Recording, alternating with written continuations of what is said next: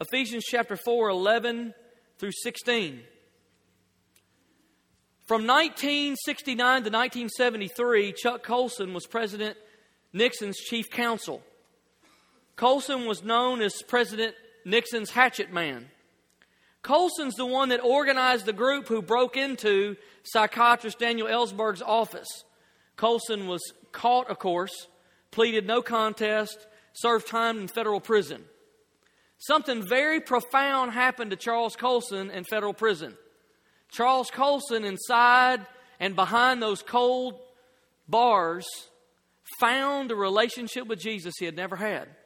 And he became a follower of Jesus. Now, more than 30 years, maybe close to 40 years later now, Charles Colson is leading one of the world's largest prison ministries. After he was released from prison, he had uh, a profound experience at a, at a dinner party one night, and I just wanted to read to you what he wrote. He said, What a strange collection of people. A one time Nixon loyalist who was a recovering alcoholic, a liberal Democratic senator from Iowa, a member of the Black Panther Party, an avowed Marxist revolutionary out on bail, and an ex KKK terrorist doing 35 years in prison. Here were men who represented opposite poles culturally, politically, socially. It would be unthinkable in the world's eyes that we could come together for any purpose. Yet, on this night, we prayed together, wept together, and embraced, joined together by the power of the Holy Spirit in a fraternity that transcends all others. You know, the body of Jesus is mysterious. It's a, it's a miracle, it's miraculous and mysterious. It's a masterpiece of beauty sculpted out with God's own fingers. It's, it's, I think sometimes we do church so much that we forget about the majestic nature of the body of Jesus. The body of Jesus, now we've, we, have we have been on this series for four weeks. It's the last sermon. Talking about God people. Without God people, the body of Christ doesn't make any sense. The body of Christ, now listen to this very carefully, doesn't work without the priesthood of every believer. On the other hand, we can't understand the priesthood of every believer without the body of Christ. The priesthood can't work in isolation. The whole definition I've been giving you this month is that all Christians are, have been given authority to minister to God in His presence, or access to minister God in His presence, and authority to minister to other believers through the presence of Christ. I think one of the things that we that we could misunderstand, if you were to take only the four messages up until today and and look for a theme, you might find the theme that I don't need anybody and I don't need anything because I have Jesus. Well, this morning I want to look at the responsibility of the, of the God person, of the priest, to minister God's presence to other people. Last week we looked at how ministering to God in His presence is us giving ourselves sacrificially to Him. But today we're going to look at another aspect, and this is exactly where the individualistic American culture clashes head on with Jesus' culture. American individualism says, oh, great, I finally found a theology that fits the way I feel. I don't need anything. I don't need anybody. I don't need a pastor. I don't need a church. I don't need a structure. I don't need an authority. I don't need anybody else telling me what to do. I have my Bible, Jesus, my dog, and Christian radio. I'll take Christian radio. That'll be all right. I'll take Christian radio. Maybe Christian CDs. I'll go to the Christian bookstore occasionally and a little Christian TV but that's all I need. I'll even surf some Christian websites. But that's it. I don't need, I have all I need in Jesus. But that's not what Martin Luther had in mind when he first started the Re- Reformation. It's not what Jesus taught either. When the Bible says that we're all priests, the assumption that we can make when you hear about the unbelievable access that we have to God, the assumption we can make is that we're priests for us. You and I have been given access to God for us, but not just for us. We've been given access to God for other people. We've been given access into the Holy of Holies so that we might bring Christ's presence to other people. We're not a priest for ourselves, we're a priest for each other. I need you to be my priest. I need you to access God's presence for me. And by the way, while we're at it, I'm available to be your priest. I'm available to access God's presence for you. It's not that we are on our own now. No, no, no. It's that we're all together now. That we all have equal access to God. Being a priest means that we're willing to guide each other in living the Christian life. See, in, in, the, in, the, in the kingdom of God, people, there's no one that's not leading and there's no one that's not following. We're all leading and we're all following. It is a community of, well, what did, what did, what did the Bible call it? A kingdom. A kingdom of priests, a movement. What we've created sometimes looks like a Frankenstein experiment that's gone bad. We take the parts of Jesus we want, cut them off from the parts we don't want, and just take the part that we want and squish it together and make some monster out of it. If Jesus, if Jesus died for the body of Christ, how can we live separated, disconnected from that body, and live a priestly life? It's not possible. Imagine if I were to cut my hand off this morning and lay it on this stage. What good would it be? None. It'd be dead. What if I pulled my eye out and set it on a counter? What good would it be? The goodness of the eye and the goodness of the hand is as it is connected. If it's connected to the body, it's good. If it's disconnected from the body, it's no good. It can't serve its purpose, it can't fulfill its destiny. You see, we have Christians scattered. We have an anomaly in American life. Christians scattered throughout America claiming all they need is Jesus and live a separate life. Let me tell you what God people's about. God people, let me tell you what the kingdom's about. It's about connectedness. Connectedness to God and connectedness to each other. Connectedness to God is our access, connected to each other is the authority we have in God. Now look at Ephesians 4 11 through 16. And, and what I want you to do this morning, uh, these are verses that will be very familiar to most of the people here. As much as you can, I want you to try to hear them uh, new. Try to hear them like, like you don't know them. And what I want you to see is how verse 11 through 15 builds to verse 16. Verse 16 is where we're going to be today. But if you, but if you can hear the voice of the Holy Spirit speaking through verse 11 to 15, taking us somewhere, you can hear how, how the, the caption of my body says, unity in the body of Christ. This is how the body of Christ works. But if you can, if you can hear it flow together to verse 16, and we'll stay there. It was he who gave some to be apostles, some to be prophets, some to be evangelists, and some to be pastors and teachers. Why?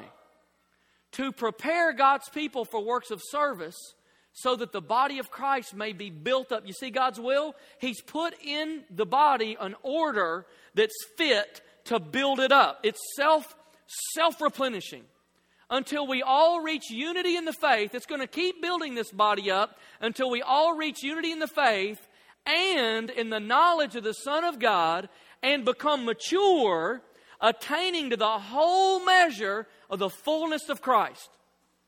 Then, here's the result of all that. Then we will no longer be infants tossed back and forth by the waves and blown here and there by every wind of teaching and by the cunning and craftiness of men and their deceitful scheming. Instead, speaking the truth in love, we will in all things grow up into Him who is the head, that is Christ. Here's the big deal. Leave verse 16 there. Here's the big deal with God people. The whole deal about all of it is if we can discover this mysterious thing in the body of Christ of authority and access, we can see the body of Jesus growing up into maturity, attaining into the fullness of Christ. Do you feel like that's the state of the North American church? Is there a possibility that it has something to do with this? Now look at verse 16. From him, who? Christ. The whole body, the entire thing, joined and held together by every supporting ligament, grows and builds itself up in love as each part does its work. Can I tell you, there is a universe of revelation in verse 16. It is a revolutionary idea for the body of Jesus. I'm going to give you three basic thoughts from those from verse 16 this morning. The first thing that captured my attention in verse 16 is he says that this thing is joined and held together by every supporting ligament. What does that mean? If you're taking notes, here's the first thing the priesthood of, of the kingdom is communal, it's community in nature, it's, it's about togetherness. As, as we look around the room this morning, I mean, just take a good look. The only thing that some of the people in this room have in common, the only thing, is that we don't deserve to be Christ followers. We don't deserve, the one common denominator in this room is we don't deserve to be forgiven for our sin. We don't deserve to be believers. We don't deserve to have been welcomed into the kingdom, but we have been. And we are. And here we are. What knits our hearts together is that we belong to Jesus. Therefore, you and I don't get to pick our brothers and sisters. Surprise. Jesus like gets to pick. I want you to think about, I want to give you a picture this morning. I want you to think about this network joined and held together like a, an organic metal. It's both strong and flexible, an organic metal spider web. Like, like, a, like a, a, an intricate, complex web of connections that's like organic metal. It's alive, it's not dead, it's living, it's breathing, it's moving, but it's strong. It's, it's metal, it's steel. When we misunderstand the priesthood, what, what, what happens is we're constantly wondering where the life of Jesus comes from. The way the North American church works is we have one point where the life of Jesus comes from and it's distributed like a fountainhead to everybody right? Uh, the, the, if the church starts to, starts to sag, if the church starts to lose its, lose its something, somebody says, All right, Pastor, preach, the, preach the presence of Jesus into us because it's lacking. It's one dimensional. We, you have to do something. You have to fix this. What God people means is, is that as all believers, we have the same access to God. We have the same authority. So when we gather together, wherever we gather together, we have been authorized to release Jesus' presence into whatever's around us. So think about this. We have this, this spider web. Everywhere two strings meet is a, is a, is a priest is a God person. Everywhere there's an intersection in this, in this connection, in this web, there's a God person. And as that God person standing there, imagine if they were releasing God's presence into that community, releasing God's presence into those connections releasing God's presence into it. Now you have this alive connection, this alive web that's pulsating and breathing and has multiple injection points where the presence of Jesus is just being jammed into it from every possible point. This might not excite you at all. It thrills me. Are, you already are you already thinking about turkey? This is how the body of Jesus is to work, firing on all cylinders. A surge of God's presence. Where's it coming from? Everywhere. It, it, what you do in some churches, you say, well, the, well, the pastor brings the presence of Christ. And, and, uh, and really, ch- churches have really, oh, well the, well, the worship pastor and the worship team brings the presence of Christ. But in a kingdom of priests, the priest brings the presence of Christ. So everywhere that, everywhere a God person's at, the presence of Jesus can be released there. Imagine trying to water a hundred acre field with one sprinkler.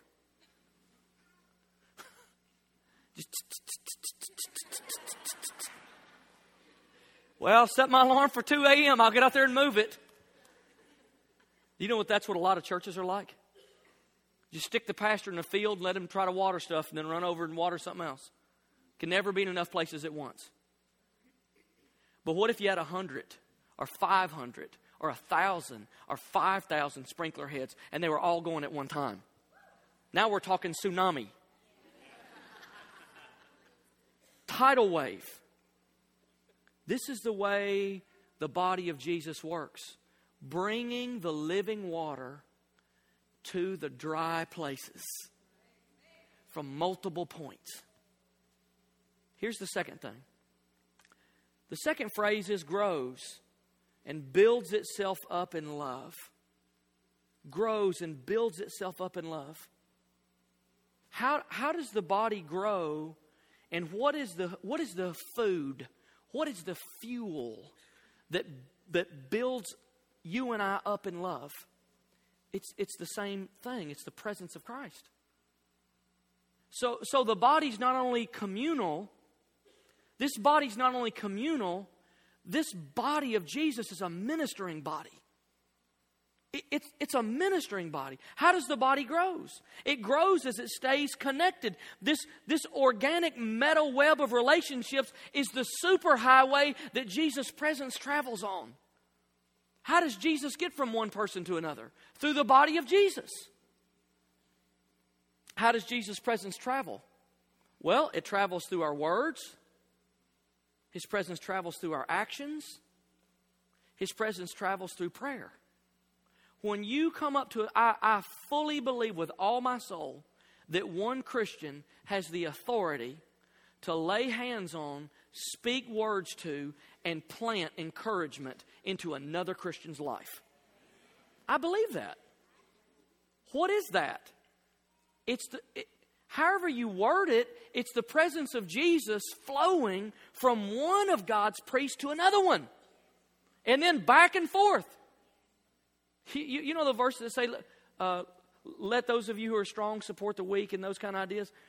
What we misunderstand is, is that we think that there are people that are always strong and always weak. I think that all of us are sometimes strong and sometimes weak. When you're strong, minister to the weak. And later on, it'll shift. And that one's going to be, well, that one's going to be strong and you're going to be weak. Strengthen each other up. Words of encouragement, questions, insights. When I go do my devotions and the Lord gives me an insight and I share that insight with someone else, you know what happens? The presence of Jesus travels on my words. It seeks down in somebody else's spirit, and then that person the rest of the day is going, Man, that's, that's working on me. What is that? That is God people. It's priesthood, it's authority to minister. We minister Jesus' presence through actions. I firmly believe that servanthood is an activity whereby Jesus' presence is released. How else can you define Jesus slipping away from the table, taking a towel and a bowl of water, and washing feet? How else can you define that? Jesus, was there a greater contrast in the culture Jesus lived in and what Jesus was doing? He was setting himself up in opposition to the popular culture of his day. Still, still pretty uh, opposing, isn't it? But when you serve, when you move into someone's life in the spirit of servanthood, Jesus' spirit is moving through you and you're ministering. You're ministering his presence. What about prayer?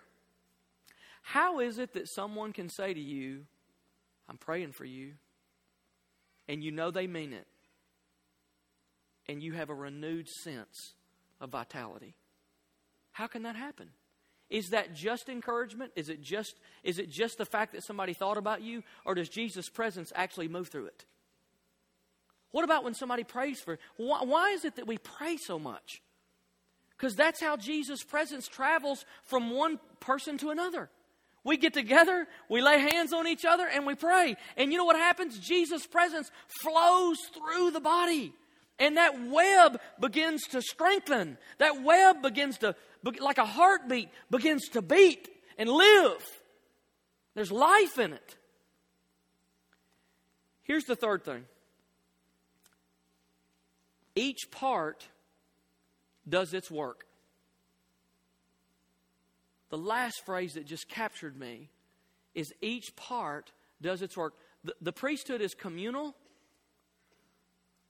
The, the, the priesthood is a ministering community. And then, and then the priesthood is a community that's only strong as each part does its work. Now, now how do you define that? Let me give you a simple way. When you use your strengths for God's glory, use your strengths for God's glory. Stacy and I were in a, a bookstore a couple years ago, and I noticed something that I, I it just it captured my eye. I was look, I just started to look for a book on helping you increase your strengths. It's in a Christian, a big Christian bookstore. And as I and as I looked past all the titles on the shelf, it, it was like this Steps to overcoming your past. Eight ways to break anger. Slim down, get out of debt, break free, overcome this habit. and I, I it mostly, everything on the shelf boiled down to one thing. Here's how to deal with your weaknesses. I never found a book in the store that had to do with increasing or ministering or living out of your strengths. Now, let me tell you what that's about. You're not going to be happy. We focus on our weaknesses as a matter of idolatry, it's idol worship. Because what we're trying to do is to become Jesus by ourselves. Because we're trying to eliminate every weakness we ever had or the things that are bothering us. Have you ever thought the things that bother you might not bother Jesus as much? What might bother Jesus is, is that we're so focused on our weaknesses we never run in our strength. As I looked at those books, I said, what is this about? It's about, it's about the American public becoming so saturated with self-help stuff we're trying to help ourselves when Jesus already did all the help we need. But when you focus and immerse yourself in that, you're trying, you're trying to individually work out the kingdom. The kingdom can't be worked out individually. We can't become Jesus by ourselves. We can only become Jesus together. That's why it's called the body of Jesus. What are your primary strengths? God people means you take your God given strengths, and that's the focus of your life, pouring those out for God. What are your primary strengths? They're your spiritual gifts. The reason priesthood is so overwhelming to us is because when we hear it, what we think is we're now responsible for everybody and everything. Priest seems like a big title. What if the priesthood of believers meant ministering Christ's presence to those people that you're already connected to. What if that's what it meant? What if it didn't mean that you're responsible for everyone and everybody?